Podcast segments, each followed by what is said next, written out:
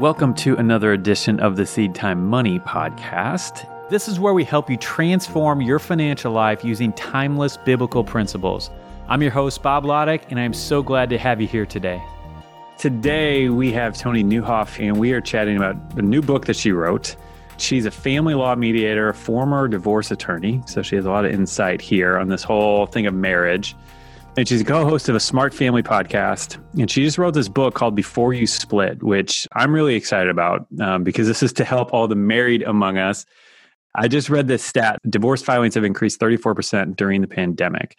I've heard stuff like this over and over and over again. So clearly this is an issue. We need help right now in our marriages and money as we all know is such a big part of this. And so we're going to talk a little bit to toni today about how we can improve our marriages, how money, you know, kind of works into all that, and how we can really just kind of move forward in this and hopefully pick her brain a little bit since she's an expert here. And then we can all run out and buy her book. So, Toni, thank you for taking a few minutes to chat with us today.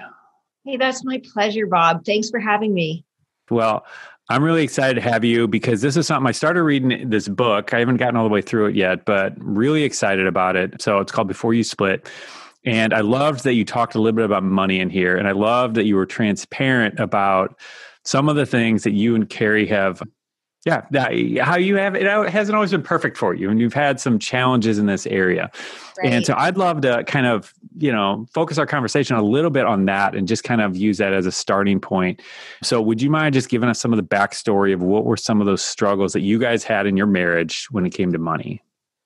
Wow, that's a great question. Well, Carey and I were definitely differently positioned with how we handled money when we came into our marriage. Mm. And it really wasn't something that we talked about deliberately. It sounds ludicrous, yeah. but we really didn't talk about money much before we got married. Other so than common.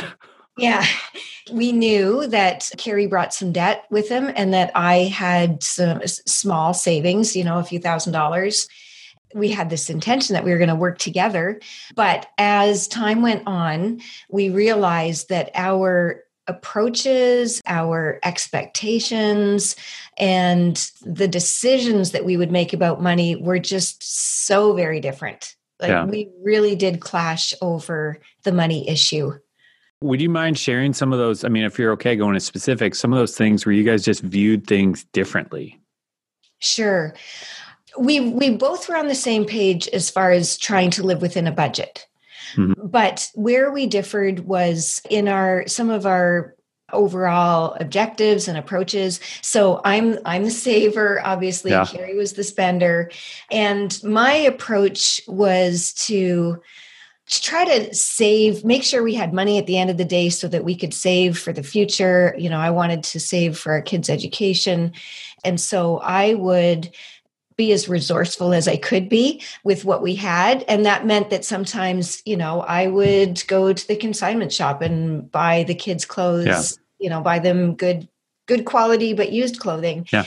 And and meanwhile, Carey wanted to make purchases that were good quality that would last so mm-hmm. his idea was, you know, we have to buy if it's a choice between, you know, a lawnmower that costs 200 or 300 or 500 like in those day dollars, then we're going to buy the $500 one because that's the one that will be more reliable over time. Yeah. yeah. And so we had this this tension, this it wasn't just tension. I mean, I would say we we got into some blowout fights over money, just to be honest. All right. So how did you go from there and how did you start progressing forward through that? And how did, yeah, how did all that work out? It was tough, I have to say. We did step on each other's toes. We did a few different things. One was that we we reached out for help finally. Mm. You know, when we got to an impasse over what would we do next? We did start relying on other people. So we went to uh, a financial planner to give us a hand in figuring out how much did we actually need to save you yeah. know and what money did we have available to spend so that he and i carey and i had some clarity that wasn't you know wasn't we weren't objective. just conjuring up yes yeah. Yeah. something objective some of these issues were also emotional more deeply seated emotional yeah. problems, you know, even identity issues that we were struggling with.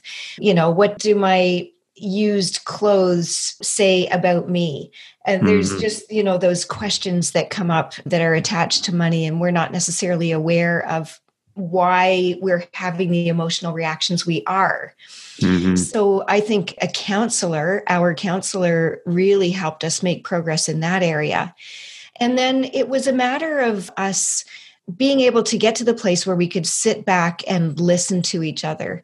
You know it's that idea that we really do need to to fight for we instead of fighting for me. Yep. you reach the point where you realize that for each of us to be in our own individual fortresses you know shooting arrows at each other just doesn't work. It's it's futile. Yeah yeah. And we need to get to the point where we can meet in the valley in between, lay down the arms, and make mm. a mm-hmm. decision that if I win, we lose. Yep. So I can't That's fight good. for me. I can't fight for me. We have to find a solution that is satisfying for both of us, even if it's not either one of our original solutions. We may both have to compromise and agree with something that is less than our ideal, but something that we've we both can agree to and be satisfied with and elevating the value of that shared solution over whatever my original position was. Yeah. That's one of the things that I think Linda, my wife, and I have discovered so much. Like the thing that has helped us bring unity in our finances has been communication more than anything else and a deep understanding of like you mentioned some of those deep seated things that we all have that we all bring to the table based on our upbringing based on having a lot of money or little money or being completely broke or poor or whatever growing up, like all of those things, we carry that. And, and then we come and get married, it's sometimes, you know, but, but as we sought to understand each other, uh, like that really was, I think on, on a practical level, like that was the thing that I think made more impact than anything else. Now, I'm sure that you guys were praying through this whole thing. And I, I'm just curious, how is God moving through all this? Well, I believe God helped us see the ways our weaknesses were showing up in our relationship. Mm. So when you enter marriage, when you do as a younger adult, sometimes you think that the world, that your approach to living is the norm. So you have that sort of tunnel vision. And I think we both suffered with that. I mean, we were married and then had a child fairly quickly. Like within 18 months, we were married, and within another 18 months, we had our first son. So it was a moving quick.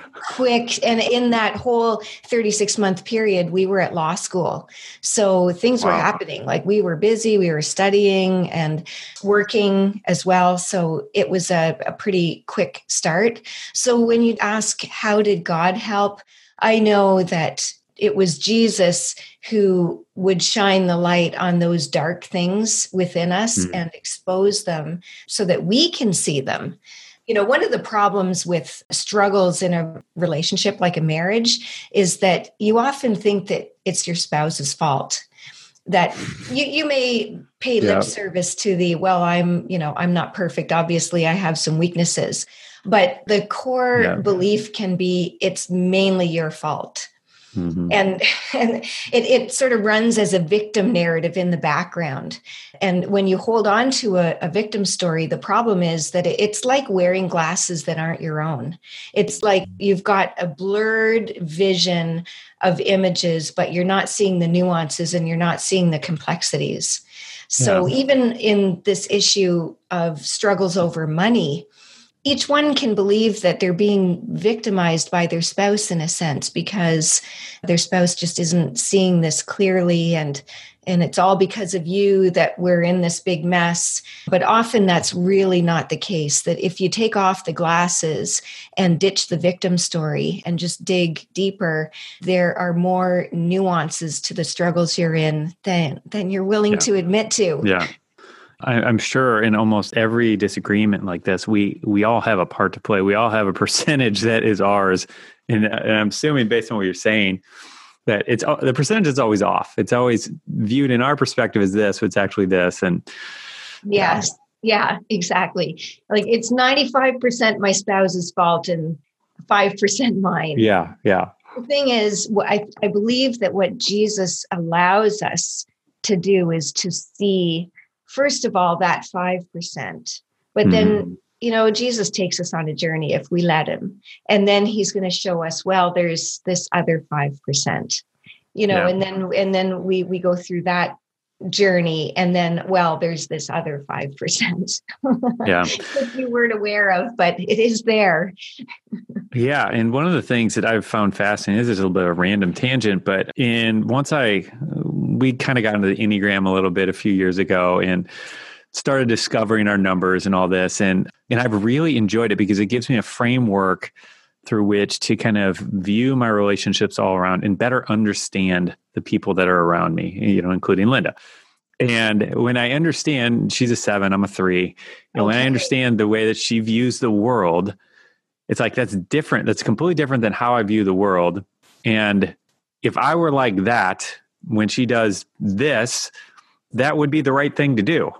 But for me, as a three, that feels like the wrong thing to do. And and you know, back to a point you're making a few minutes ago, it's easy to think from your vantage point that this is the right thing to do. This is the right way, and the way you're doing it is wrong. And I think that God, in His infinite wisdom, is just everything. Human beings are so much more complicated than that, where He created us all so differently. And I just don't think it's that black and white that any one of us that we have this, I don't know, accurate description or something or perception of what actual right and wrong is on whatever. I mean, and with specifics with money on whether or not you buy an item used or you buy it new or whether or not you buy something that's going to last a long time or not or how much you save for retirement versus not saving and all these things where it's easy for me to think oh this is the right thing to do you know and this is very uh, an engineering mindset or something where it's like it's just black and white but i think a lot of times it's just a lot more gray or in some ways maybe they're both right. Maybe they're you know like the way linda views his world is so much different. Yes. Oh and the enneagram would have been so so clarifying for us when we started out yeah and even on this money issue there's no no doubt in my mind that having the enneagram at the time when our money struggles were more intense would have been so helpful because Carey, my husband, is wired as an eight. So, mm. one of the features that goes along with an eight is that tendency to go to excess. So mm-hmm. if one is good, then two is better, and three is even better than that. yeah, yeah. And, and I'm wired as a five. And so mm-hmm. my shadow side tends to be that I have this scarcity mindset and that I mm-hmm. need to make sure I've you know stored up the minimum because there may not be more where that yep. comes from. And so, you know, having a scarcity mindset with money also has its problems. Yeah. But you can see how those are almost diametrically opposed to each yeah. other. Yeah. And it's no surprise that we really struggled. Yeah. But to your point about communication and understanding the other person, like that's why, you know, not trying to turn this into a Enneagram episode, but the point is, is that when you can really understand your spouse and their motivations behind their behaviors, it really helps you sympathize and understand them better. And as a result, yeah, be more sympathetic to some of their behaviors that were maybe bothering you before. Exactly. And it also helps with self awareness. It mm-hmm. helps me to to spot, oh, oh yeah, that's the scarcity mindset showing up again. I, I gotta rein yeah. that back. And Carey as well can go, oh, that's the excess. Yep. up again. yeah. I don't really need three of these. yeah. All right. So looking back, you guys have been married a while now, I assume. 30 years. Congratulations. Thank you. So that's great. So making it 30 years, what can you, yeah, let's go that direction. So what can you teach us young folks like us? We've been married 15. What can you teach us about, you know, this money thing and how you guys improved your relationship on it? What takeaways would you share at this point? First of all just work on your overall objectives. At yeah, a high level you know what do you both want to achieve and why? You know if, when you ask the why questions often why is more unifying. When you get down to the minute details you may have a bit more discussion but starting with why and the overall objectives is a great place to to get you on the same page.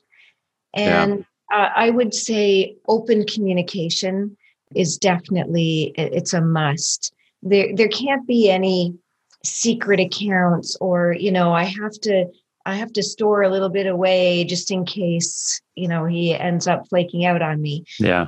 You really need to be open and honest with each other and have all your financial cards on the table. And then talk about your expectations.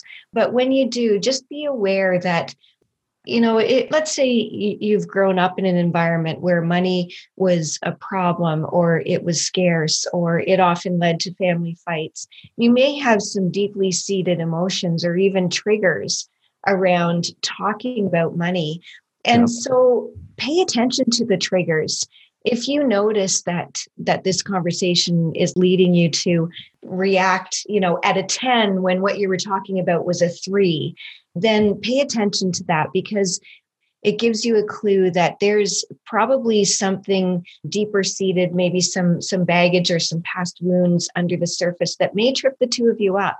And whether you pray about it you know ask jesus to shine his light on it which i believe he will do when you yeah. ask.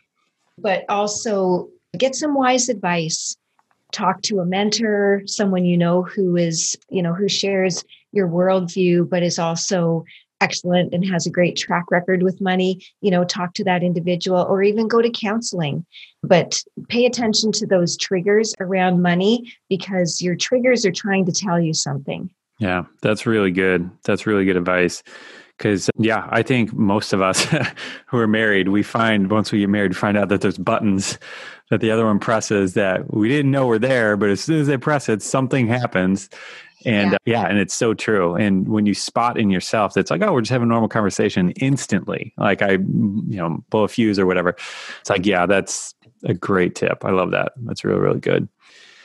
Okay. I want to ask another question. So you are a divorce attorney, man, a Christian divorce attorney. So, you know, and, and I'm assuming you go into this a little bit more in the book, but talk a little bit about to one of those couples who might be listening who maybe secretly or openly is considering all right i think we might be done. What would you say to them? And and especially if money is a big part of that at this point.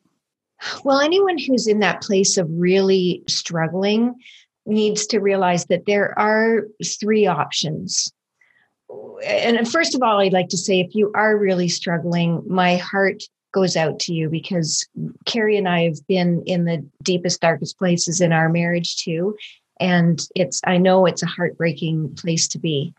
I can also stand here as someone who's been married for 30 years and you know and hopefully that would give you hope as well.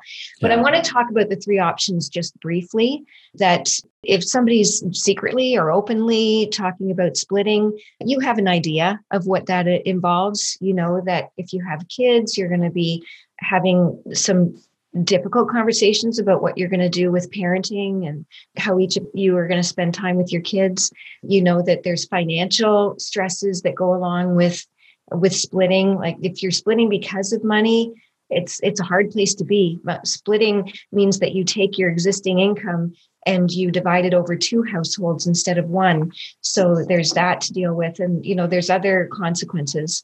What i've heard from my clients they think they're walking away from their problems by leaving. And what they've often told me is that they feel like they traded one set of problems for another set. Mm. Yeah. And it was harder than they anticipated. The second option I want to talk about, because I believe it's clarifying, is surviving. So I, I describe surviving in marriage as staying together under one roof, but emotionally disconnected. And this is something you've probably seen before and couples can move in and out of these seasons of feeling disconnected.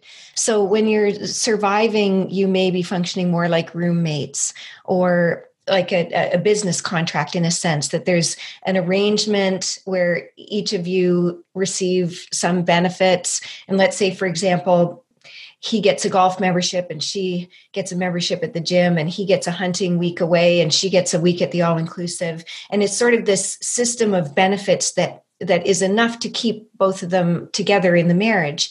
The, the problem is that when there's that hole at the center, that, that disconnection, that one of you may end up reacting in an unhealthy way to that emptiness because we are wired for intimacy. You know, we're mm-hmm. wired to have to, to be emotionally connected with the people we're close to. Surviving, though, can be an excellent temporary strategy while you work on rebuilding that connection. Saving your marriage is the third option, and that's where you both feel loved and cared for and connected, fully satisfied in your marriage. And I have to say, when when we were deeply struggling, I didn't know how we would make it back. I, I, honestly couldn't imagine being in love with Carey again when we were in the depths. One night we were out on a date night and we had this big blowout argument, and we ended up talking about splitting. So for the two of us, the the consequences really started to crystallize.